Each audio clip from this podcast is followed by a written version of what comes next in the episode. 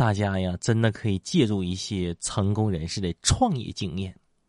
马云找了十七个人，阿里十八罗汉；马化腾找了四个人，啊，腾讯五虎将；李彦宏找了六个人，百度七剑客；雷军找了六个人，小米七金刚；梁建章找了三个人，携程四君子；俞敏洪找了两个人，新东方三驾马车。而我找了八个人帮我淘特助力，成为了百块富翁。问：大家觉得一个男的在古代怎么样露出马脚，会让这个古代人觉得这个人和这个时代很违和呢？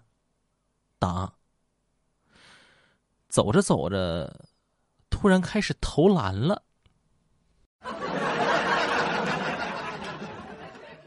说真的啊，新一代的孩子们已经很通透了。我之前带过一个实习生，嗯，九九年的男孩，跟我说他的理想啊，就是想做富二代。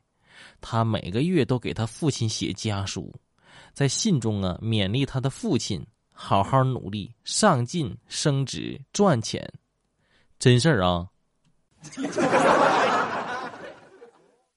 简历里千篇一律的兴趣爱好让人头秃，孩子们别矫情了，行吗？求你们了！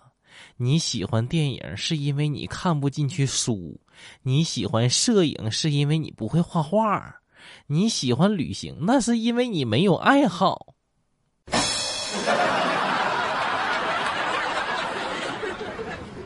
今天不用上班，于是呢，我就搁家里刷淘宝。在同一家店呢，我看上了几样东西，我就找那个客服砍价。客服一不答应我，我就找客服二，我一直找到了客服六，最后对方说了：“亲，你还是别磨了，客服一到客服六都是我一个人。”大家都知道，在这种私人店里头买衣服呀，是要还价的。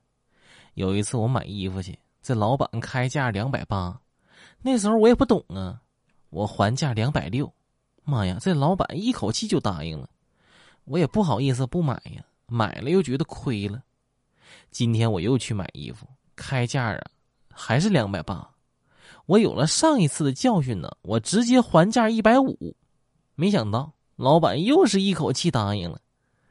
当你讲价啊，然后老板不加思索就答应的那一刻呀，你就知道，你又买贵了。